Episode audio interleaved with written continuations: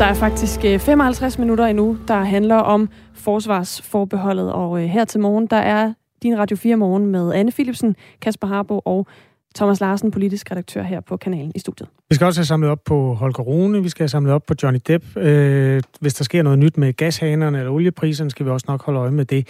Det her det er et, et øh, nyhedsmagasin, der vender hver en sten i alle sagerne. Den største sten er selvfølgelig forsvarsforbeholdet, som altså bliver afskaffet. Og hvad kommer det så til at koste? Det har vi fået flere sms'er fra lytter om de sidste uger. Udenrigsministeriet har lavet en beregning, at tilslutningen vil koste 26,6 millioner kroner om året. Peter Viggo Jacobsen er lektor på Forsvarsakademiet. Godmorgen. Godmorgen. Hvorfor koster det 26,6 millioner kroner at være med i forsvarssamarbejdet på den nye måde? Ja, men det gør det, fordi at man skal betale et bidrag til EU's satellitcenter, som man bruger til at indhente øh, satellitbilleder, som man kan bruge til, til i forbindelse med de her operationer. Og så skal man også betale for at være med i EU's forsvarsagentur, og det koster sådan i rundetal omkring 7 millioner. Og så er der nogle fælles udgifter til de øh, EU-militære øh, operationer, som bliver udført og, dem skal man betale til, også selvom man ikke sender soldater ud i de her operationer. Så når du siger det der 26,6 millioner, så var det prisen, det ville have kostet i, i, i, i 2021. Og hvis EU laver dobbelt så mange operationer næste år, ja, så stiger prisen, fordi så, så stiger fællesudgifterne jo. 26,6 millioner kroner for at deltage i EU's forsvarssamarbejde. Er det nogle penge, der bliver taget Altså, er det en mere udgift, eller er det en del af Nej. den stigning, der kommer i forsvarsbudgetterne i forvejen? Jamen, det er en del af de penge, der er, der er afsat til, til, på, på forsvarsbudgettet. Så vi har et forsvarsbudget, der er, er på et bestemt beløb, som bliver bestemt af Folketinget. Og det er sådan en post, der bliver taget derfra. Øh, så det vil sige, at der er så 27 millioner, som man ikke kan købe nye kanoner for. Men det bliver altså taget på et eksisterende budget, og det er ikke sådan, at det her budget det nu stiger, øh, fordi vi er kommet ind i EU-forsvarssamarbejdet. Som du har sagt, så er der, så er der flertal på Christiansborg, der har sagt, at de i 2033 vil øge forsvarsbudgettet til, øh, til 2 procent. Så må vi så se, om det nogensinde kommer til at ske. Men det er altså inden for den ramme, som man tager de her penge. Så, så, så der er ikke nogen ekstra udgift. Det betyder bare, at man skal finde pengene på et eksisterende budget. Venstres formand Jakob Ellemann Jensen sagde i går, at han ser frem til at forhandle næste forsvarsforlig på bagkant af et ja. Kan du mindes nogensinde, at øh, bevillingerne til forsvaret har haft så meget momentum, som de har i øjeblikket? Øh, jamen altså, det, det steg jo også en lille smule sidste gang, og, og, og jeg har det jo lidt sådan, at, at, at Danmark har aldrig nogensinde betalt de penge, som vi har lovet i NATO, og det er faktisk siden vi kom ind i NATO tilbage i 1949, så derfor så har jeg det lidt sådan, jeg vil gerne se de der 2, øh, 2 procent gå ind på øh, forsvarskonto før, før, før jeg tror det, men du har ret i, at det er første gang øh, siden afslutningen af den kolde krig, at man begynder at tale om øh, forøgelse af forsvarsbudgettet på den her måde de diskussioner, der også ligger i kølvandet på det her, ja, det er, hvor alt altså, mandskabet skal komme fra. Materiellet er jo en ting. Det, det kan man jo få nogle fælles indkøbsaftaler inden for EU omkring. Men der er også flere af vores lyttere, der skriver egentlig, hvad, hvad sker der egentlig med værnepligten nu? Skal man til at udskrive øh, flere danske soldater, som... Altså, der har været masser af frivillige indtil nu, de sidste 30 år i hvert fald.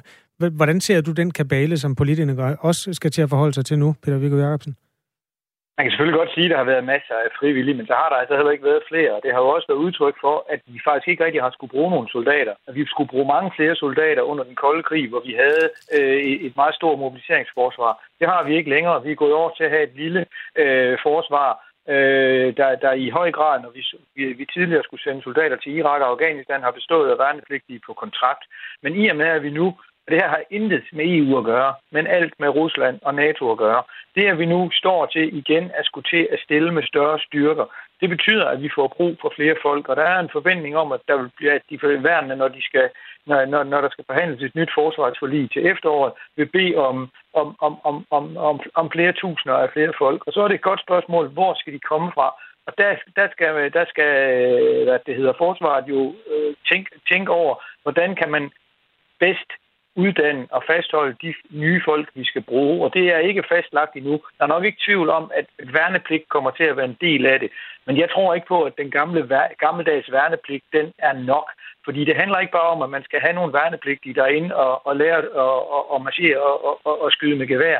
Det handler også om, at man, forsvaret skal have nogle trækningsrettigheder fremadrettet på folk, så man kan indkalde dem til øvelse, således at hvis der en dag skulle komme en krig, hvad ingen håber, ja, så skal vi kunne trække rigtig mange folk ind igen, ligesom vi kunne under den kolde krig. Så man skal have tænkt et helt nyt system igennem. Vi skal også bruge mange flere frivillige i hjemmeværnet, så derfor så sidder der nogen og tænker igennem, hvordan kan man lave et nyt system, hvor værnepligt vil være et element af det, men det vil også være et element af, at man skal have et meget tættere samarbejde med det øh, private erhvervsliv, som skal vende sig til, at forsvaret og hjemmeværnet kan trække på deres ansatte øh, løbende i løbet af et år. Der kan ske meget på et halvt år, og det har der sandelig også gjort på forsvarsområdet. Tak fordi du vil øh, hjælpe os med at analysere øh, nogle af tingene, Peter Viggo Jacobsen. Det var så let. Ha' en fortsat god dag. Tak lige måde. Lektor på Forsvarsakademiet, altså en indflyvning, der begyndte med de 26,6 millioner kroner, som det vil øh, starte med i mere udgift til Danmark, og derfra også øh, en hel masse opskalering af det danske forsvar. Klokken er 11 minutter over 8. Det er Radio 4 morgen. Og udover at vi øh, dækker perspektiverne på øh, det, det valg, vi havde i går, så er der også en anden øh, historie, der løber med noget af opmærksomheden her til morgen. Der er øh, uenigheder i Dansk Folkeparti efter, at eksformand Christian Thulesen Dahl meldte fra til valgfesten i går. Tidligere næstformand i Dansk Folkeparti, Søren Espersen, langer ud efter partimand, partiformand Morten Messerschmidt og partistifter Pia Kærsgaard. De har begge kaldt det mærkeligt, at Christian Thulesen Dahl altså valgte at udblive fra partiets valgfest. Godmorgen, Søren Espersen. Godmorgen. Hvorfor synes du ikke, det er i orden, at Morten Messerschmidt og Pia Kærsgaard kalder det mærkeligt? Fordi man må selv, om man kommer til en fest, eller en julefrokost, eller hvad det nu er, man, man melder afbud til, det bestemmer man sig selv. I Dansk Folkeparti har vi kun øh, mødepligt øh, i selve gruppen, til altså gruppemøderne. Men øh, jeg synes, det er mere interessant at se på, hvad Christian har udrettet i den her valgkamp, der er gået. Han har jo været omkring fra Herodes til Pilatus, og alle mulige steder gjort en fantastisk indsats. Så hvad han har udrettet op til den 1. juni kl. 8, hvor valgstederne lukker, det er det, der er interessant. Ikke hvad der sker bagefter. Hvis nogen af jer har været på Christiansborg på en valgaften, så ved I, at det er det rene virvar alle farer omkring, og ingen ved, hvor den anden er, og, og hvem der er der. Jeg har aldrig nogensinde spekuleret et, et øjeblik på, om, om alle for, mine folketingsmedlemmer var der eller ikke var der. Det er sådan en underlig situation. Men vi kommer jo ikke udenom, at det her er øh, den tidligere formand, som jo også har været, øh, kan man sige, meget toneangivende for kort tid siden. Det er også forsvarsordføreren. Så er der ikke god grund til her at være interesseret i, hvorvidt Christian Thulesen Dahl møder op til den her valgfest? Men, men det synes jeg, du skal snakke med ham selv om. Altså, jeg, jeg har ikke nogen som helst problemer med, at folk ikke kommer til de valgfester. Det er det, jeg aldrig nogensinde haft. Jeg, jeg var jo ikke selv til stede øh, i går. Øh, det har, jeg, jeg har sat afbud på en 4-5 uger siden af helt andre grunde. Men øh, også tidligere har jeg da øh, været væk halvdelen af en aften og det meste af en aften og sådan noget, når, når der har været valg. Eller, så det, for mig er det helt naturligt, at det er selvfølgelig noget, man afgør selv, og man er der kun, hvis man på forhånd har fået aftaler med journalister eller pressefolk, man skal være et bestemt sted. Men øh, det ved jeg ikke noget om, Christian Thulesen har fået. Vi har i hvert fald forsøgt at, øh, at også få ham øh, med her til morgen. Vi har ikke lige fået hul igennem til ham nu, ellers vil vi selvfølgelig også rigtig gerne øh, spørge ham. Men nu har vi jo så dig, Søren Espersen. Jeg ved, at pressechef for Dansk Folkeparti, Erik Bjørn Møller, har oplyst til Ekstrabladet, at Christian Thulesen Dahl oprindeligt var tilmeldt partiets fest, men at han meldte fra i går. Altså, der er jo nogle omstændigheder omkring det her, som er opsigtsvækkende, og som gør, at det også er noget, man taler om i dag. Er du fuldstændig overrasket over, at det her det bliver et emne Jamen, nej, det gør det, det gør det nok. Altså, pressen vil jo også være der for vores gruppe, øh, som, som de plejer, og sådan skal det jo nok være, hvis der sker et eller andet. Men for mig er det det rene. Øh, det er rene ingenting, at, øh, at han af en eller anden årsag bliver væk, som jeg ikke ved, hvad er. Og der er ikke noget drama i det set fra mit. Først nu, hvor så både Messersmith og Kærsgaard er fremme, så bliver der drama i det. Det har der ikke været før i et øjeblik. Vi talte tidligere med næstformanden i dit parti, Morten Messerschmidt, altså René Christensen. Han undrede sig også. Han synes også, det var virkelig mærkeligt, at øh, forsvarsordføreren ikke var med. Det lyder som om, at der er en, en konflikt i det for nogens vedkommende, og så er der nogen, der enten er, ja, det ved jeg ikke, på Thulesen Dahls side, eller bare er ligeglad. Øh, hvilken af delene er du? jeg, jeg mener, jeg har nu også sagt, hvad der var vigtigt for mig, nemlig, at det her er ligegyldigt. Okay. Det er bimlende ligegyldigt, om han er på Christiansborg eller ej. Med mindre, der er truffet aftaler med, med, med pressefolk. Der er ikke nogen, der lægger mærke til, om han er der eller ikke. Altså. Tror du da ikke, der var nogen, der kunne finde på at efterspørge den Folkepartis forsvarsordfører til en kommentar på resultatet af sådan en afstemning? Det, det, igen må du så snakke med ham om det, det aner jeg jo ikke. Han plejer altså at overholde, overholde sine aftaler. Okay. Øh, så jeg, jeg ved ikke, hvad der er sket, men det, må du, det har jeg ikke nogen erfaring med. Men det synes jeg, du skal tale med ham selv om. Ja, det vil vi også rigtig gerne. Okay. Det, det var fint, vi må Godt. tale med dig i hvert Ja. fald. Øh, Ha' Søren det. Espersen. Ha' det godt. Hej. Ja, hej hej. Ha' det rigtig godt. Øh, kvart over otte er klokken. Vi er ved at samle op på reaktioner, og nu har vi vist samlet den op i hvert fald, øh, omkring hvad der sker foran og bag kulisserne i Dansk Folkeparti. Og det kan jo være, at man øh, har fulgt med til valgfest øh, til langt ud på natten i går, altså siddet og, og fulgt med øh, forskellige steder. Og så kan man jo godt være stået op her til morgen og have brug for lige at øh, lande, hvor står vi øh, her til morgen. Og så er det jo heldigt, at vi har politisk redaktør her på Radio 4, Thomas Larsen, i studiet. Thomas, hvis man nu lige skal have den der sådan overordnede øh, indflyvning på, hvad det er for en morgen, vi er stået op til rent politisk. Hvem er så de store vinder og, og tabere set i lyset af afstemningen i går? Jamen, så kan vi konstatere, at der blev skrevet et øh, stort og vigtigt kapitel i den nyere politiske Danmarks historie, fordi det var jo altså en knusende sejr på mange måder øh, fra øh, ja-siden, og det er også klart, at dem, der så har trukket mest fra ja-siden, øh, det er jo så dem, der står tilbage som de store sejrs her, her nu. Jeg vil sige først og fremmest statsminister Mette Frederiksen, fordi det lykkedes øh, for hende at gøre det, som hendes forgængere ikke har kunne gøre, nemlig at få vundet en folkeafstemning om øh, EU, altså og nu at få fjernet et øh, forbehold. Og så synes jeg også, det er helt tydeligt, at øh, Jakob Ellemann Jensen, han står i en øh, markant styrket position øh, efter det her øh, forløb. Han har nu for første gang manifesteret sig som en øh, partileder, øh, der for alvor kan trække for sit øh, parti. Han har gjort det godt i øh, debatterne, og jeg vil også sige, at han er kommet bedre ud af det her forløb end Søren Pape Poulsen fra det konservative Folkeparti, så på den måde så står han også stærkere i kampen om, hvem der skal være den borgerlige statsministerkandidat ved næste valg får også sms'er her til morgen øh, fra, øh, fra nogle af dem, der har været med til at stemme i går. Der er vi jo øh, mange, der havde mulighed for. Øh, Jens fra Områ skriver, ja tak til forbeholdet. Jeg meldte mig ind i hjemmeværnet tre dage efter Ruslands invasion. Der er også øh, en øh, herre, der kalder sig Møller, der skriver, det er pudsigt, at de forsvarsivrige højrefløjspartier vil have mere forsvar, bedre hospitaler, højere kvalitet på uddannelsesområdet, mere støtte til erhvervslivet med mere, og samtidig vil have skattelettelser. Det er altså nogle af de inputs, der kommer ind, og de er meget velkomne 1424 er nummeret. Nu har der været mange øh, historier om noget udenom. Man kan også mærke på Søren Espersen, for uden at han ikke øh, på nogen måde gad at tale om noget, der var en kontrovers i hans eget parti, så, så har han måske også en pointe i, at, at de ting, der fylder overskrifterne i dag, er sådan lidt fluffy. Hvilket kan hænge sammen med, at hele afstemningen også er en lille smule fluffy. Der er jo ikke øh, sådan, at uh, trafiklysene får en anden farve her til morgen. Vi hører om valgfester, der lukkede kl. 22. Det er vist også første gang i nyere Danmarks historie, at det sker. Thomas Larsen, hvordan synes du, stemningen var omkring det her valg? Altså, når der ligger et, et folketingsresultat klar, så er der jo tusind aspekter i tusind retninger, vinder og taber og alt muligt.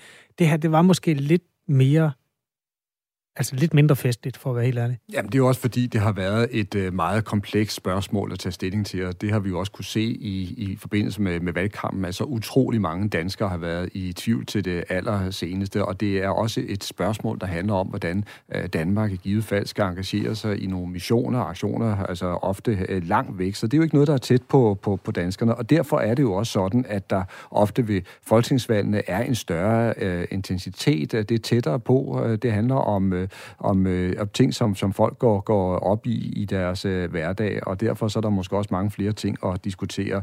Men det er jo ikke sådan, hvis vi ser tilbage, at de tidligere EU-afstemninger altså har kørt i samme øh, lave intensitet, som det vi har været vidne til nu. De har faktisk ofte været meget, meget ophedet. Jeg tror, den store forskel den her gang, eller en af de store forskelle har været, at, øh, at ja-siden jo har kørt en meget, meget afdæmpet, og jeg vil også sige nøgtern kampagne, øh, hvor de ikke har øh, tydet til nogle af de øh, overdrivelser, skræmmekampagner, som de har gjort tidligere. Det har ændret hele karakteren af, af, af den her øh, valgkamp. Og jeg synes faktisk også, at vi kan mærke det på de her lytterreaktioner, vi, vi får her ind til morgen. De, de øh, mennesker, som heldigvis øh, skriver ind til os og, og kommer med hilsner og kommer med deres øh, tanker omkring øh, valget, de er jo i virkeligheden ret afdæmpet også. Så det er ikke en valgkamp, der har fået danskernes blodtryk sådan helt op i det røde felt. Det er ikke den nye 18. maj, heldigvis. Nej, heldigvis for det. Vi skal vende os mod et af de partier, der anbefalede, at man stemte nej. Godmorgen, Maja Villassen, politisk ordfører for Enhedslisten. Godmorgen. Vi starter lige med at høre et klip fra den tale, du holdt foran dit parti i går. Og jeg ved også, at mange af Enhedslistens vælgere faktisk nok har stemt ja i dag. Jeg vil gerne love jer alle sammen, både jer, som har stemt ja og som har stemt nej, at vi ikke bare kommer til at sætte os over i hjørnet og surmule. Maja Villersen, hvad siger det om enhedslistens EU-politik, at du sådan set selv siger her jo, at flere har stemt imod partilinjen? Jeg tror måske ikke, det siger så meget, hov, I må undskylde, det larmer i baggrunden. Det er, fordi jeg sidder i Folketingssalen, hvor de kalder til møde. Men jeg håber, I kan høre mig alligevel. Vi kan godt høre dig. Men altså, jeg tror, det er godt. Jeg tror ikke, øhm, det nødvendigvis egentlig øh, betyder så meget for enhedslistens position på EU-politikken. Jeg tror måske mere, det er et resultat af, at nogle øh, enhedslisten vælgere, som ligesom mig jo er bekymret for de missioner, de ser rundt omkring i Afrika, men gerne vil nogle, et fredsbevarende samarbejde, tror man kan få det i højere grad ved at være med i forsvarssamarbejdet. Så når jeg har mødt øh, enhedslistens vælgere rundt omkring, så, så har jeg egentlig kunne mærke, at der har været ret stor enighed om, om målet og hvad man gerne ville, øh, men, men vejen derhen har man været uenig i, og derfor så tror jeg, at der også er en del, som, som ikke har gjort, som, som jeg gjorde, og stemt nej, men stemt ja. Vi skal lige høre et klip fra øh, formand for Dansk Folkeparti, Morten Messersmiths tale i går foran øh, hans parti. Han fremhævede øh, Dansk Folkepartis egen valgkamp, altså det er et af de andre nej-partier. Prøv lige at høre her. Hvis alle de partier, der har støttet et nej, havde været lige så fantastiske som I er, så var resultatet i aften blevet et andet. Det er den skinbarlige virkelighed. Maj Villersen, tror du, det er din og enhedslistens kampagne, han hentyder, hentyder, hen, hentyder, hvad hedder det, hentyder til her? ja, der er jo kun to andre at vælge imellem. Sådan, det, det er os og, øh, og nye borgerlige, øh, og det ved jeg ikke. Jeg synes måske, øh, ja, det, det må stå på hans egen regning. Vi har sådan set ført ret så meget øh, valgkamp øh, i enhedslisten. Øh, og, og jeg, har, jeg har selv deltaget i adskillige debatter og forsøgt at, at markere mig, og, øh, og vi har sådan set brugt en del krudt på den her øh, valgkamp i enhedslisten, fordi vi synes, det er så vigtigt, at det venstreorienterede progressive perspektiv også kommer ud. Og jeg synes faktisk også, at vi har opnået ret meget i den her valgkamp, nemlig det, at øh, rigtig mange af ja-partierne jo har sagt nej til de missioner, vi synes var bekymrende, og det vil vi bruge kræfterne på at holde dem, holde dem op på. Og, og måske er det der bare et udtryk for, at, at der jo i realiteten er uendelig langt mellem enhedslisten og Dansk Folkeparti, og det øh, har Morten Messersmith måske også bare behov for at markere. Men her taler han jo faktisk om noget, hvor der ikke er langt, altså noget, hvor I er enige om, at øh, det her det burde have været et nej, så er du tilfreds med, med den kampagne, I har ført? Jeg tror altid, der er ting, man kunne have gjort bedre, og vi kommer da også til at sætte os ned og analysere og evaluere på, om der var øh, noget, vi skulle have gjort anderledes. Men øh, altså, jeg, øh, jeg tror, det havde været svært at få et andet resultat set i lyset af den situation, Europa og verden står i nu med Ruslands invasion af Ukraine. Øh, Øh, det har jo egentlig ikke meget med forsvarsforbeholdet at gøre, men det har jo en del at gøre med, hvordan folk nu øh, tænker Danmark i verden og internationalt samarbejde.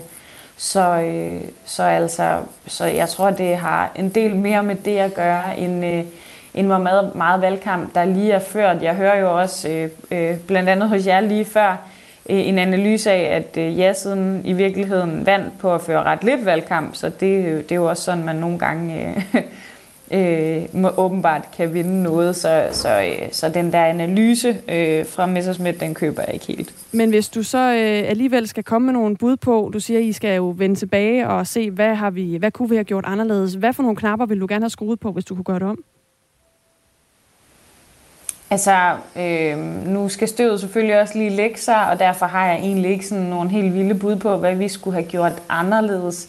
Altså, vi vidste fra start, at det ville være nærmest umuligt at vinde den her. Øh, det øh, fordi, at, øh, fordi at øh, verden står et helt andet sted, og Ruslands invasion af Ukraine har gjort os alle sammen enormt bekymrede for fremtiden. Øh, så derfor har det været vores mission at tale øh, fred øh, øh, og fredeligt samarbejde og tale imod de projekter, som har skadet øh, menneskerettigheder, klima, øh, og, øh, og, og været forkerte set i vores øjne, og, og det har vi brugt rigtig meget krudt og mange kræfter på, så tror jeg så, at hvis flere af, øh, flere af dem, der ikke gik ned og stemte, havde, havde mødt stemmeboksen, så havde det måske været nej, og jeg tror faktisk det, at der har været så mange målinger, som har sagt, det bliver ja, det bliver ja, det bliver ja, måske har gjort, at nogen har... Øh, tænkt, så er det lige meget, at jeg går derned. Men det er jo selvfølgelig bare gissninger. Og det kunne vi have talt meget mere om, men desværre så øh, skal vi slippe dig nu. Du skal videre, Maja Villersen. Tak fordi du var med her til morgen. Selv tak. Resultatet af afstemningen i går lød 66,9 procent af de afgivende stemmer var ja-stemmer. 33,1 procent af de afgivende stemmer var nej-stemmer. Statsminister Mette Frederiksen takkede efterfølgende dem, der var gået ned for at stemme. I en situation, hvor Putin har indledt en brutal angrebskrig i Europa, hvor verden desværre bliver mere og mere usikker, så viser vi i dag, at Danmark er parat til at løfte et endnu større ansvar. For verden omkring os, for Europa og for os selv. Tak til alle jer, der har stemt. Valgdeltagelsen lå på 65,8 procent, og det vil altså sige, at mere end hver tredje blev hjemme. Det er lavt, siger Roar Buk, der er valgforsker ved Danmarks Medie- og Journalisthøjskole. Det må man jo sige er et, et nederlag. Altså i det her kæmpe store ja, som jo er en stor sejr for ja-partierne, så er det her jo i virkeligheden et demokratisk nederlag at vi har fået den næst laveste valgdeltagelse øh, ved en, øh, en øh, EU-afstemning nogensinde. Netop på grund af den baggrund, som vi lige hørte statsministeren rise op, altså på, på baggrund af en historisk situation, nogen vil sige en verdenshistorisk situation, at valgdeltagelsen den ikke kunne komme højere op. Det må sige sig at være, være noget af et nederlag for demokratiet og, og, og temmelig skuffende også for jer partierne. En anden, der er lidt skuffet, er valgforsker Kasper Møller Hansen fra Københavns Universitet. Han siger til Ritzau om valgdeltagelsen, der er flere danskere, der har vendt demokratiet ryggen ved at blive hjemme, og han frygter, at valgdeltagelsen i Danmark generelt er på vej nedad i en kurve. Det oplever man også i mange andre lande. Så langt vil Roar Buk fra Danmarks Medie- og Journalisthøjskole dog ikke gå i sine forudsigelser? Nej, det gør jeg jo i virkeligheden ikke. Altså, hvis man kigger sådan øh, med de store 50-70-årige briller, øh, så er valgdeltagelsen øh, egentlig grundlæggende, synes jeg, meget stabil ved de forskellige typer af valg. Men det er rigtigt, i forhold til EP-valgen, øh, i forhold til eu øh, folkeafstemningen kunne man godt se en faldende tendens, men man skal så huske, at der er en meget glædelig kurve den anden vej, nemlig når vi stemmer til valgene til Europaparlamentet, hvor den er, har været kraftigt stigende over de senere valg. Så, så det er for tidligt øh, at, og, og, synes jeg, at, at nå frem til den konklusion. Fordi jeg tror jo i virkeligheden, det her handler øh, ganske enkelt om, øh, hvad var det, der skete i den her valgkamp? Eller rettere sagt, hvad var det, der ikke skete? Altså, at ja-partierne øh, førte en kampagne, hvor de investerede utrolig lidt energi og øh, især utrolig få penge i øh, og nå frem til at øh, både at få et ja, men også i forhold til øh, at få folk hen og stemme. Der blev simpelthen ikke skabt en valgkampstemning. Nej, og det myndede sig altså ud i, at øh, 65,8 procent fandt det umagen værd at øh, gå til stemmeboksen i går. Den her lave valgdeltagelse er noget, der kalder på selvrensagelse blandt de politiske partier. Også selvom det giver god mening, at partierne har holdt sig tilbage, siger Roerbuk. Man kan selvfølgelig godt øh, egentlig forstå logikken i det, fordi når det hele vejen igennem har tegnet på et klart ja, og jaet voksede undervejs, så er det selvfølgelig ikke så, så mærkeligt, at partierne kan sidde med den der overvejelse. Behøver vi så at gøre noget ekstra? Især fordi der jo lige om hjørnet venter et folketingsvalg. Og der er det jo sådan, at, at det på en eller anden måde for partierne er vigtigere, øh, fordi det er sådan set det, partier lever af. Rent økonomisk. De lever af øh, den partistøtte, som et folketingsvalg udløser. Cirka 35 kroner øh, per stemme får man øh, de næste år efter et folketingsvalg. Og det vil sige, at hvis man investerer penge i et folketingsvalg, så giver det afkast. Hvis man investerer penge i en folkeafstemning, så giver det intet afkast, fordi der ikke er noget, nogen økonomi, øh, noget økonomisk fordel til partierne i forhold til det. Så man kan sagtens forstå logikken, øh, men netop med den her baggrund, netop med al den patos, som vi lige har hørt statsministeren lægge ind i det her, den alvorlige situation, øh, et aggressivt Rusland, så, så kommer det jo til at klinge enormt hult, at ja-partierne så har ført en meget, meget tilbage øh, trukken, øh, for ikke at sige fuldstændig passiv øh, kampagne under den her øh, folkeafstemning. Som altså er overstået nu. Du lytter til Radio 4 morgen, og vi samler op øh, med re- reaktioner, resultater og perspektiver på den afstemning, som førte til, at det danske forsvarsforbehold nu er skibet, og vi bliver fuldt ud øh, EU-medlemmer i den sammenhæng også. Husk, at du kan stille spørgsmål til Christine Nissen, der er forsker i udenrigspolitik og diplomati. Hende er vi med på den anden side af et nyhedsoverblik, og hun sidder altså klar til at svare på de spørgsmål, du måtte være stået op med her til morgen. Dagen derpå, øh, ting, der kan undre dig, eller du er i tvivl om, set i lyset af, at vi altså nu har et øh, ja til at afskaffe det danske forsvarsforbehold. Vi skal også runde nogle andre ting, der er afgjort. Holger Rune, Johnny Depp, og ja, øh, skriv til os på 1424, hvis du har spørgsmål. Klokken er halv ni.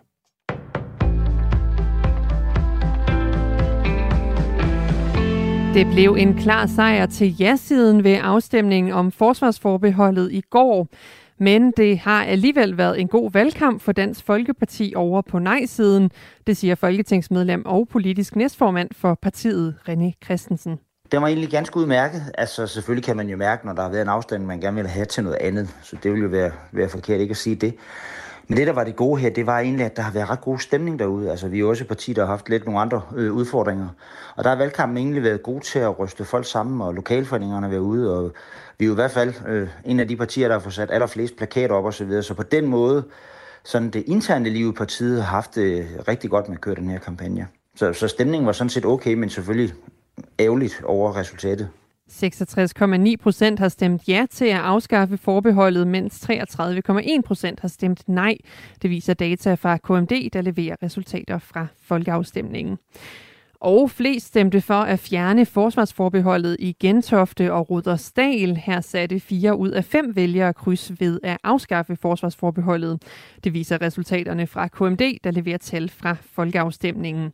Det var dog ikke så mange, der mødte op for at stemme. Kun 65,8 procent af de stemmeberettigede afgav en stemme i går. Afskaffelsen af forsvarsforbeholdet gør det nu muligt for Danmark at deltage i antipiratmissioner ud fra Afrikas kyster, arrangeret i EU-regi. Og det er en af de EU-missioner, som danske rædderier håber, at Danmark vil deltage i. Det fortæller direktør i Danske Rædderier, Anne Steffensen. Det betyder, at vi fra dansk side kan få indflydelse til at indgå i EU-ledede missioner rundt omkring i verden, og især når det gælder øh, antipirateribekæmpelse. Det betyder tryghed, det betyder sikkerhed for vores søfolk, at vi nu har endnu en mulighed for øh, at kunne være med til at bekæmpe pirateri. Det er et ansvar, vi skal tage på os som en meget stor søfartsnation. EU har lige nu en antipiratmission i gang kaldet Atalanta, og den er vi ikke med i. Dog har Danmark selv og i NATO-regi tidligere deltaget i bekæmpelsen af pirater i afrikanske farvande. Senest har fregatten Esbern Snare været i Guinea-bugten sydvest for Afrika. Det endte med, at fire pirater blev dræbt, en femte blev såret, og yderligere tre blev tilbageholdt. Men nu kan disse missioner altså komme ind i et EU-samarbejde. Det er i hvert fald på tale, fortæller forsvarsminister Morten Bødskov. Øh, og så har øh, partierne jo peget på, ja, partierne jo peget på tre områder, hvor vi kunne, kunne diskutere og være med. Altså øh, piratbekæmpelsen ud for Somalia, fordi vi er en af verdens største øh, handelsflåder.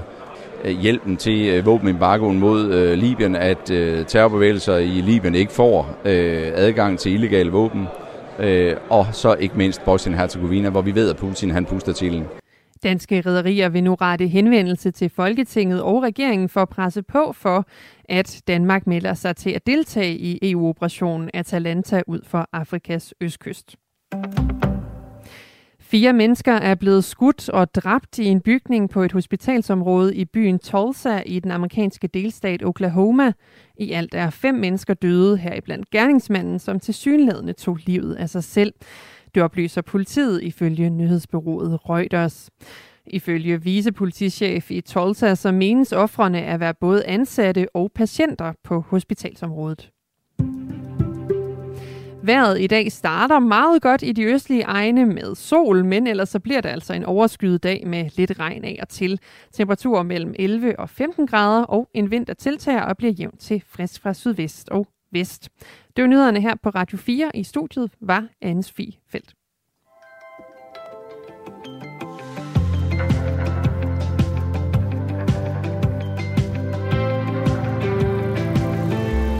Godmorgen. Klokken er 4 minutter over halv ni på denne torsdag morgen, og i øh, dit Radio 4 morgenstudie, ud over nyhederne med anne Sofie Felt, så sidder Anne Philipsen, Kasper Harbo og politisk redaktør her på kanalen Thomas Larsen. Kanalen hedder Radio 4. De danske forsvarshold bliver afskaffet. Det bestemte et flertal af danskerne i går til en folkeafstemning. Hvis du har et øh, spørgsmål om, hvad det kommer til at betyde, øh, sådan både juridisk, forsvarsmæssigt, så kan du skrive til os nu på 1424. Christine Nissen, godmorgen. Godmorgen. Forsker i udenrigspolitik og diplomati ved Dansk Institut for Internationale Studier. Hvordan ser du Danmarks forsvars, eller måske endda angrebs, fremtid de næste år uden et forbehold? Jamen altså nu øh, har vi jo så lejlighed til at deltage i EU's øh, militære øh, forsvars- og, og sikkerhedspolitik øh, og øh, sidde, sidde med og træffe beslutninger om, hvor, hvordan og hvor, og hvorvidt EU skal være engageret ude i verden, øh, og hvordan fremtidens EU-politik øh, skal se ud. Øh, så, så på den måde er vi kommet med i en, en klub, som vi ikke var i, i går. Og så er det i øvrigt en frivillig klub, så det er jo så op til de danske politikere nu at, at finde ud af, hvordan man vil, vil engagere sig, og hvor meget, øh, hvor aktiv man vil være, hvilke operationer har man for eksempel lyst til at tage del i, hvis nogen, hvilke af de her rigtig, rigtig mange forsvarsprojekter i EU-rammen har man lyst til at, at deltage i. Det er noget, som danske politikere skal, skal til at finde ud af nu. Bliver der brug for flere danske soldater nu? Øh, altså man kan sige, at EU's øh, operationer, der er seks militære lige nu, de er alle sammen øh, temmelig små i, i størrelse, så, så, så frem det er, at danske politikere vælger at deltage i nogle af dem, øh, så er det ikke med et øh, enormt stort, øh, en enormt stor indsats. Så, så, så ja, måske bliver der brug for en 10-20 ekstra danske soldater. Men vi skal jo også huske, at den her beslutning om at, at afskaffe forbeholdet, eller i hvert fald afholde en afstemning af det, og nu er det så afskaffet, det øh, er en del af en bredere beslutning, som der allerede eksisterer et folketing i flertallet for, hvor at øh, Danmark skal bruge flere penge på, på forsvarspolitikken. Øh, og, og det er ikke sådan, at vi så skal bruge endnu flere penge, fordi forbeholdet nu er afskaffet. Nej, det kommer til at gå fra den samme pulje, så enten det var blevet afskaffet eller ej, så øh, var det den vej, som, som et flertal af politikerne havde valgt at gå, nemlig at, at bruge flere penge og ressourcer på, på forsvaret. Christine Nissen er altså forsker i udenrigspolitik og diplomati ved Dansk Institut for Internationale Studier. Vores lytter Ina fra København har hæftet sig ved, at Vladimir Putin bliver nævnt rigtig mange gange i optakten til den afstemning, der sluttede i går. Hvad har EU og forsvarsforbeholdet egentlig med Putin at gøre? Jamen, det har det at, at gøre med hinanden, at øh, efter Putin invaderede Ukraine og bragte krig tilbage på det europæiske kontinent, så har EU's lande besluttet at, at rykke tættere sammen i bussen og øh, stå tættere sammen, når det kommer til forsvarspolitikken, også i en EU-ramme. Vi ser for eksempel, at man for første gang har valgt at finansiere øh, dødbringende våben fra EU til Ukraine. Øh, det er et helt nyt samarbejde, som, som vi ikke har set før, og øh, i den kommende tid vil EU's forsvarsdimension udvikle sig, og, og, og det er, hvad enten Danmark er med til at kunne præge det eller ej, og, og det er vi så nu uden et, et forbehold med til at kunne præge, hvilken retning det her øh, styrkede forsvarssamarbejde i EU kommer til at gå de har alle sammen været enormt øh, op, opmærksomme på ikke at sige, at der kommer en EU her i morgen. Jeg har hørt en enkelt radikal folketingspolitiker sige, at, eller folketingskandidat, jeg siger, han, han tror helt sikkert, at der kommer en EU her på et eller andet tidspunkt.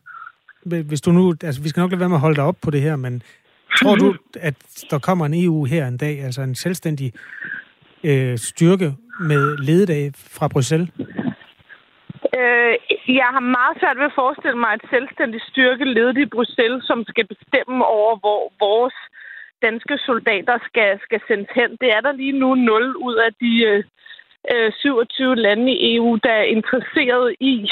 Øh, og så frem de skulle øh, ombestemme sig, så ville det kræve en traktatsændring, fordi der står meget tydeligt i EU's øh, juridiske grundlag, at EU har og kan ikke bruges til at lave en EU her, og i øvrigt er al deltagelse frivillig, og der er en vetoret, øh, som alle landene har, når det gælder forsvarspolitikken. Så det vil man jo i så fald så skulle skrive om, og så ville det skulle til, til afstemning øh, rundt omkring i øh, flere lande, der har en regel om, at man ikke bare lige sådan kan overgive øh, suverænitet over ens øh, nationale tropper til en international organisation. Så, så der er ret mange sådan checks and balances på vejen, før det kan ske, øh, som jeg vurderer som værende meget, øh, meget urealistiske. Så skal vi også huske på, at man har jo aldrig i verdenshistorien set en, en overnational her.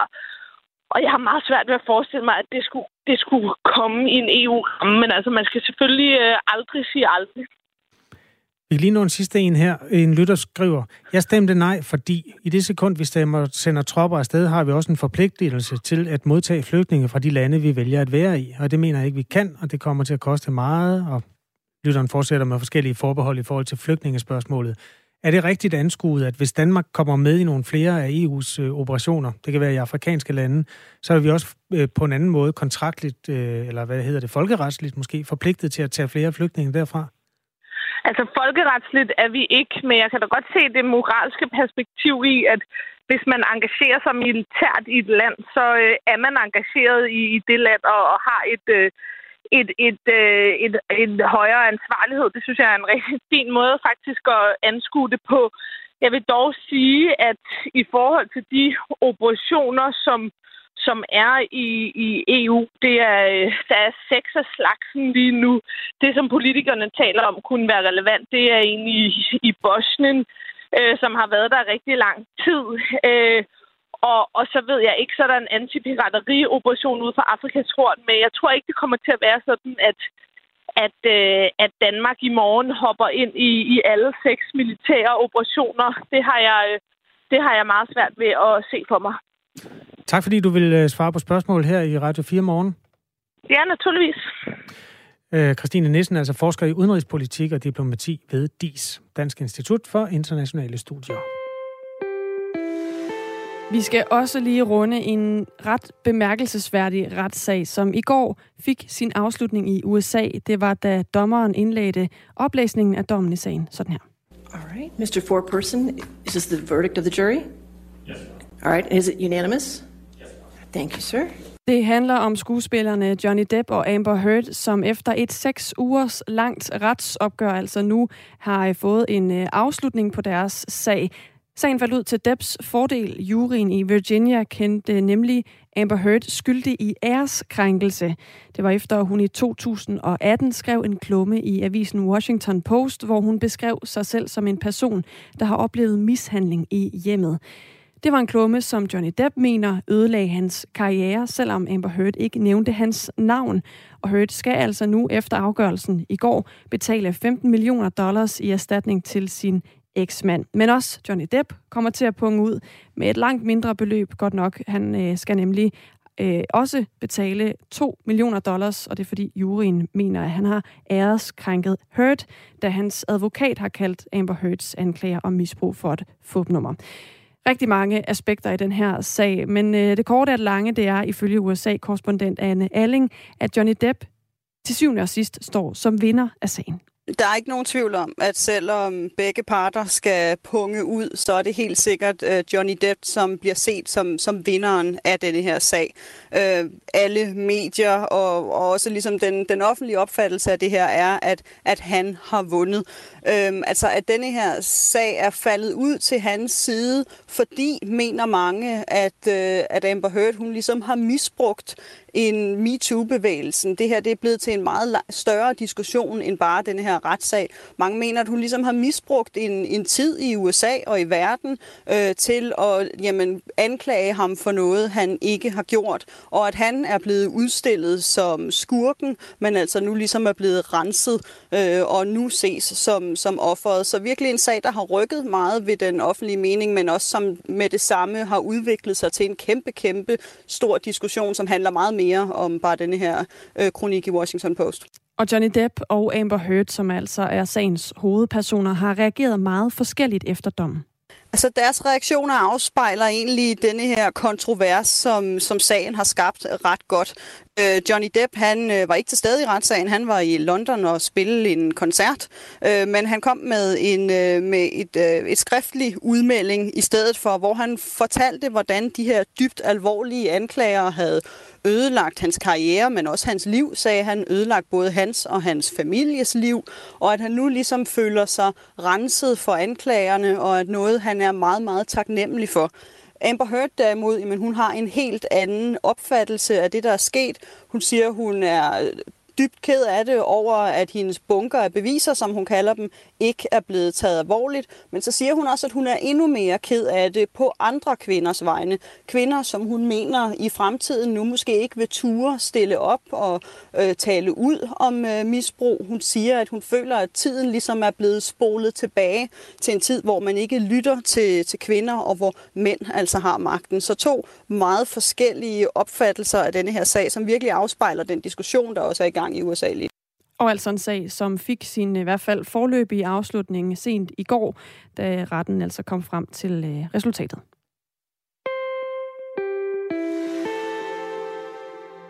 Nu vender vi os mod øh, kampagnerne, altså det, der fik folk til at stemme enten ja eller nej, eller måske i virkeligheden også fik nogen til at blive hjemme. 66,9 procent har stemt ja til at afskaffe øh, forbeholdet, 33,1 procent har stemt nej. Og de her to tal skal tages ud af en bunke, der deltog i valget, nemlig knap to tredjedel. Valgdeltagelsen lå på 65,8 procent. Det er ikke meget. Øh, Sune Bang er kommunikationsrådgiver og branding-ekspert. Godmorgen. Godmorgen. Hvor meget af ja-sidens succes kan i din optik tilskrives deres kampagne? Har den været god?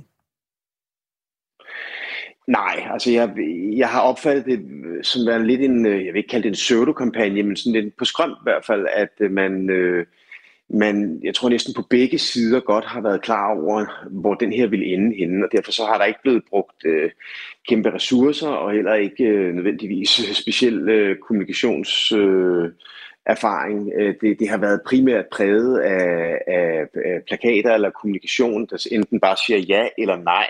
Altså, der er ikke nogen, der har søgt ind i de bagvedliggende overvejelser, vi har haft omkring det. Og så er den i øvrigt lagt sig øh, lige halen på, på den opfattelse, vi har af verden i øjeblikket, nemlig øh, en masse urolighed, øh, hvor vi selvfølgelig både har Ukraine, øh, både for øst, øh, balladen omkring Putin, og så også øh, det efterspænd, der har været fra, fra det, vi har oplevet med Trump, hvor vi pludselig ikke følte os lige så allieret med, med USA, som vi har gjort før. Og det har skabt den usikkerhed om, at vi måske skulle rykke lidt tættere sammen, og så, øh, og så have vores eget. Når to tredjedele stemmer, eller knap to tredjedele stemmer, så er det fordi over en tredjedel bliver hjemme. Hvordan synes du det? Altså, hvad siger det for dig at se om kampagnen? Jamen igen det samme. Altså, øh, vi har med det samme næsten øh, haft en fornemmelse af, at det her var afgjort, at der måske ikke rigtig var nogen grund til øh, at, at komme til stemmeurnerne. Altså, øh, der, der har været en massiv øh, tilslutning rent partimæssigt. Øh, det har kun været yderpartierne, der har haft en anden holdning. Og hvis man i forvejen ikke identificerer sig med yderpartierne, jamen så har man øh, i den her ekstremt komplekse, altså jeg ved sgu ikke, hvad har været op og ned i det her? Hvad er konsekvensen af et ja? Hvad er konsekvensen af et nej? Der er jo ikke nogen, der for alvor kan lægge det ud og sige, det her det bliver præcis sådan her.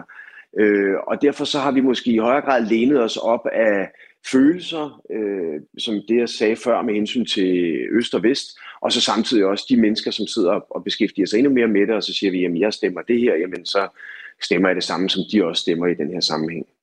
Vores reporter Sara Birk Becker har været på gaden her til morgen og spurgt et par mennesker om, øh, hvor de stemte og hvorfor, og også hvordan politikerne er trængt igennem til dem. Lad os høre her.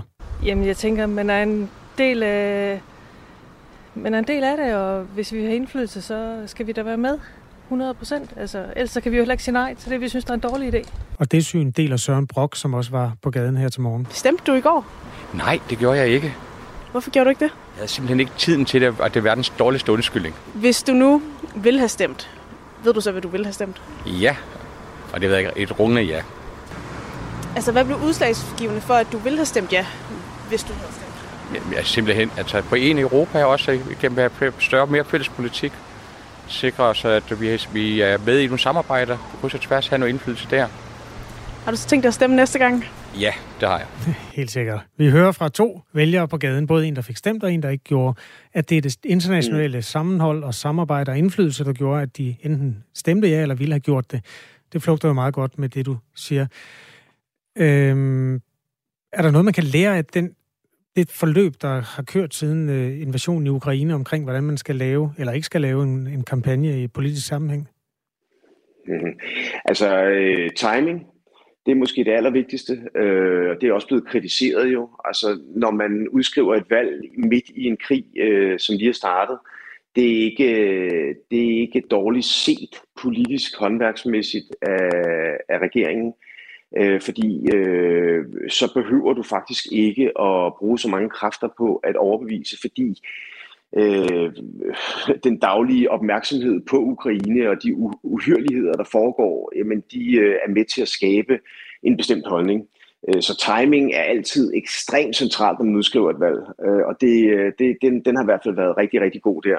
Og det gør så, at, at, øh, at, at man ikke behøver at anstrenge sig så meget. Så er der jo den anden ting, som vi også godt har vidst, det er, at når du, når du laver et, et, et valg omkring noget, der ikke drejer sig om kommunalvalg, eller øh, folketingsvalg, eller europaparlamentsvalg, altså de store ting, så bliver valgdeltagelsen også meget lav, fordi øh, de her lidt mere tekniske ting, vi stemmer om, øh, de, øh, de tiltrækker bare ikke så meget opmærksomhed.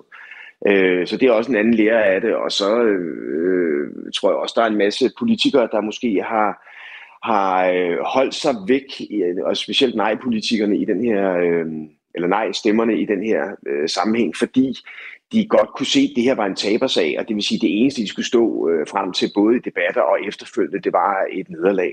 Så, øh, så, så det er sådan en, en klassisk politisk øh, håndtering, der er foregået, må man sige. Sagde Sune Bang, der er kommunikationsrådgiver og branding-ekspert. Tak skal du have, fordi du var med her til morgen. Jamen, tak fordi jeg måtte. Klokken er 9 minutter i 9, og vi skal lige runde noget af det, der også er blevet øh, sådan dagens øh, historie, også blev lidt aftenens historie i går, udover altså selve valgresultatet. Det var, at tidligere formand for Dansk Folkeparti, Christian Thulesen Dahl, valgte ikke at dukke op, da Dansk Folkeparti holdt valgfest. Og øh, det fik Morten Messerschmidt, altså den nuværende formand, til at sige sådan her, da han blev spurgt ind til det. Ja, det er da helt vildt mærkeligt. Altså, jeg har da aldrig nogensinde misset en, en valgaften for Dansk Folkeparti, så det må være en meget, meget vigtig begivenhed. Hvad kommer det til at betyde? Det ved jeg jo ikke. Altså, jeg siger, det er virkelig ærgerligt, og jeg håber da og tror på, at der må være en rigtig god grund til det. Altså, jeg har øh, aldrig nogen... Familiefest en god grund? Altså, jeg har altid valgt at tage min familie med til valgfesterne i hvert fald. Det er også derfor, at Dot er her i dag.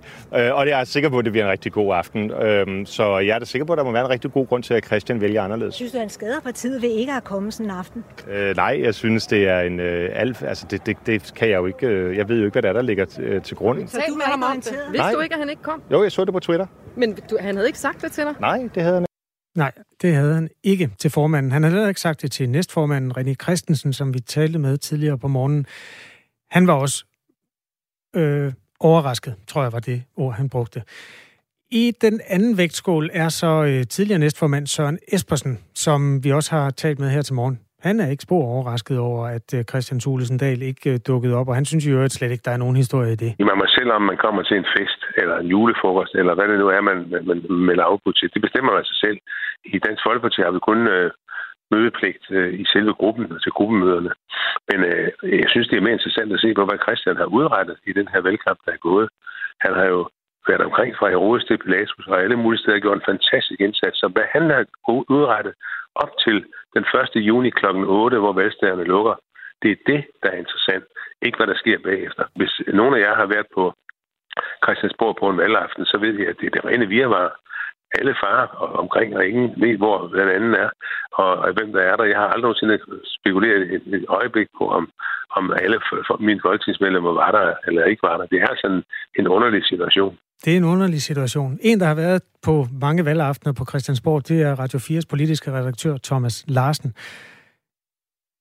Hvad hører du, når du hører de her ret forskellige meninger om, hvorvidt der er en sag eller ikke en sag? Jeg hører det på den måde, at det netop er en underlig situation. Det tror jeg er et meget præcist udtryk, og det er jo selvfølgelig også en situation, som øh, rummer igen en stor krise for Dansk Folkeparti. Netop i disse minutter, mens vi sidder og taler her nu, øh, så står journalisterne igen uden foran døren ved DF's gruppeværelse på Christiansborg for at forfølge endnu en krise i partiet. Så det er en meget hård landing, som Morten Messersmith han oplever nu efter at have ført øh, kampagne ude Men hvorfor i, i er det en krise? Det er det, fordi det her jo grundlæggende grundlæggende viser, at Christian Tusinddal og Morten Messersmith står på kilometers afstand af hinanden, og de ikke taler ret godt sammen, for det er jo det, der er indholdet. Og så er den skjulte dagsorden i det her jo også, at Christian Tusinddal i de seneste øh, døgn har været på landevejene med Inger Støjberg, som vi alle sammen tror vil øh, starte et nyt parti i løbet af kort tid, og et godt gæt er, at hvis det sker, så er Christian Tusinddal også der. Så med andre ord, det her, det er igen en, øh, en, en, en, en kamp øh, i, øh, i DF, vi er vidne til, og det er også et, øh, et vidnesbyrd om, at der snart kan komme altså endnu en afhopper fra partiet i skikkelse af Christian Tusinddal. Og derfor, selvom det lyder umiddelbart, Kasper, som politisk fornider, så er det alt andet. Hvis nu øh, der så er en, der hedder Søren Espersen, der siger, at det her det er slet ikke nogen historie, støtter han så øh, Støtter han så Christian Thulesen Dahl, eller støtter han ledelsen i, at Christian Thulesen Dahl skulle have taget den fest, eller er det bare et tegn på, at han er virkelig ligeglad, og han sidder på sin gamle gård ude ved Vordingborg-kanten og vil hellere lave noget andet end at snakke med os? I skal lige huske på, at Søren Espersen han er en garvet, garvet toppolitiker med årtiers erfaring på Christiansborg. Og øh, han er også en, der normalt er meget lojal over for ledelsen, og derfor er det selvfølgelig bemærkelsesværdigt, at efter at øh, Morten Messersmith med drivende sarkasme har stået og, og, og, og undret sig over, at Christian Tugendal ikke kan være med på, på, på valgaften, ikke? Øh, så, øh, så ser vi nu en Søren Espersen, der sådan set går ud og støtter Christian Thulesen Dahl, og det siger jo i virkeligheden alt. Og vi ved også, at på de indre linjer, der har Søren Espersen på det seneste haft store sammenstød med Pia Kjærsgaard. Okay, jamen øh, tak til Dansk Folkeparti for øh, at medvirke faktisk fra flere omgange. Øh, Christian Thulesen Dahl kunne vi ikke få fat i, så det er derfor, vi taler om ham og ikke med ham. Nu er klokken 5 minutter i 9. Der skete også noget andet i går, end at der var valg, hvilket jo også fyldte meget. Men noget, der også skete, det var, at den danske tenniskomet Holger Rune var i kvartfinalen i French Open. Det gik ikke helt, som øh, han havde ønsket sig. Han øh, endte med at øh, tabe kampen til norske Kasper Rod. Og ud over det, så har han også fået øh, tiltrukket sig noget opmærksomhed her til morgen. Fordi undervejs i kampen blev Holger Rune ret frustreret. Og øh, i tredje sæt, der råber han ud over øh, tennishallen. Forlad, forlad, forlad. Altså øh, tre ord, som øh, er blevet tolket meget på. I hvert fald så kan vi bare sige, at efterfølgende så forlod hans mor VIP-boksen, hvor hun sad, og øh, måske følte hun i hvert fald, at der var blevet råbt forladet til hende. Efter kampen så øh, afviste Holger Rune, at der var en sammenhæng, og nu øh, her i løbet af morgentimerne har han så været ude og sige, undskyld, jeg skal blive bedre til at tøjle mine følelser. Så det er øh, en øh, udvikling i den sag, som jo skabte ret meget opmærksomhed i går. Første øh, interview med Holger Rune, der sagde han, at han havde ganske vist sagt, at nogen skulle forlade stadion, eller tennisstadion øh, der. Men det var ikke hans mor. Det var en anden person, der skulle forlade. Og hvem det var, det, det blæste meget i vinden. Er vi kommet nærmere det? Absolut ikke. Okay. Så det er det, vi ved. Det, vi ved, er, at hun forlod øh, VIP-boksen. Ja, og, og så... han forlod turneringen. Lige præcis. Og så at han øh, erkender her til morgen, at han skal blive bedre til at være mere følelsesmæssig kontrol. Men han nåede kvartfinalen ved French Open og tabte i fire sæt til Kasper Ryd. Tit har vi fødselsdagsquiz, som er historien om et eller andet, der er sket på denne dato. Vi kommer ikke til at lave en quiz på det her, men der er altså noget meget markant, der skete for præcis 30 år siden, nemlig afstemningen om Maastricht-traktaten. Var der nogen af jer, der var der? Nej, nej. Ja. Thomas, Jeg ja. har fulgt det tæt. Du sad faktisk i Maastricht. Jamen, jeg, jeg har fulgt hele det forløb fuldstændig for, til, tilbage for 30 år siden, ja. Jeg sidder med nogle gamle klip, øh, som er fra nogle af de pressekonferencer, der blev holdt dagen efter. Øh, vil, vi kan ikke nå at høre så meget. Vil du helst høre Uffe, Slytter eller Nyrup? Lad os bare høre Uffe. Uffe. Der er meget stor sympati omkring Danmark, og der er meget stor skuffelse selvfølgelig over resultatet. Nogle steder taler de ligefrem om chok. Men der er en god vilje til at prøve at finde ud af, hvordan man på en eller anden måde kan, kan sikre, at Danmark ikke glider helt uden for det europæiske samarbejde. Og det fandt de jo så også efterfølgende. Kan du huske, hvor stort det var? Vi fik jo de her forbehold, som blev helt afgørende øh, dengang, og øh, på den måde så øh, blev Danmark fastholdt i det europæiske øh, fællesskab, men det er jo også samtidig klart, at for ja-siden, der har de her forbehold jo generet længe, og i går, der fik vi så fjernet et af forbeholdene, og det, jeg tror, man skal være varsom med, det er ikke at overtolke situationen og sige, nu er alle danskerne blevet super europæer. Men, Kasper, hvis vi skal tegne de store linjer op her, så må vi samtidig konstatere, at aften i går også var et eksempel på, at den her meget direkte, hårde EU-modstand, der handler om, at vi skal ud af klubben, den er nok et overstået kapitel. Det var Uffe Ellemann, der i sin tid øh, stod i spidsen for det, som for ham endte med at blive et nederlag. I går var det hans søn Jakob Ellemann, der på mange måder stod i spidsen for det, der så blev en sejr for ham og for ja-siden. Radio 4 Morgen har sendt siden øh, 5.30. Du kan finde øh, programmet som podcast, hvis du lige har stået op, og hvis du har fået nok af folkeafstemning, så kan du også bare lytte med i morgen, fordi der tror jeg, at vi prøver at se, om ikke der skulle findes nogle andre nyheder. Og hvis du ikke har fået nok, så kan du med fordel tune ind igen. Du kan blive hængende, men klokken 13 til 14, der er vores gode kollega Astrid Date klar med en times perspektiv på det afstemning, vi havde i går. Nu er der fem minutters nyheder med Anne-Sophie Felt. Klokken er 9.